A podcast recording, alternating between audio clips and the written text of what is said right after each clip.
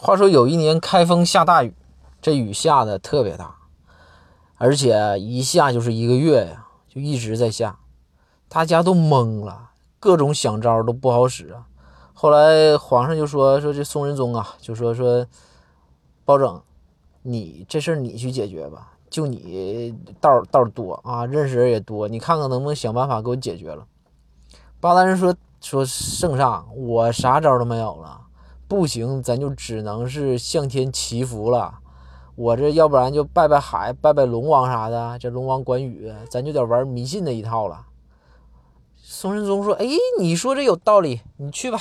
啊，你你这个招我准了。”这包大人呢，就带着开封府众人呢，就来到了海上。说这龙王不在海上吗？然后就开始又摆猪头，要摆什么，就要祭雨啊，就祭祭祭奠这个龙王。啊，这雨也大呀，一下船翻了，包大人就掉到海里了。后来呢，就被海里的虾兵蟹将给捉住了，就抓到这个龙王的大殿上。龙王一看着包拯，是就乐了，说：“你这大哥，你太黑了。”包公说：“还行吧。”说那个说您就是龙王吧？龙王说：“说说我是啊，你这啥情况啊？你这？”包公说：“我吧。”包公就自我介绍了一下，龙王一听说你这是名人啊，我在海里都听过，说说你这个厉害，审案的各个方面的，你对吧？博学对吧？都可以。说你这你这行啊？说那你来有啥事儿啊？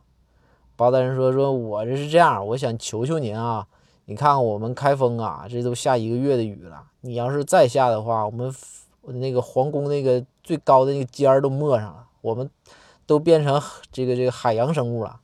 您看看能不能就是咱 别下了，这雨别下了，这这这太涝了，对不对？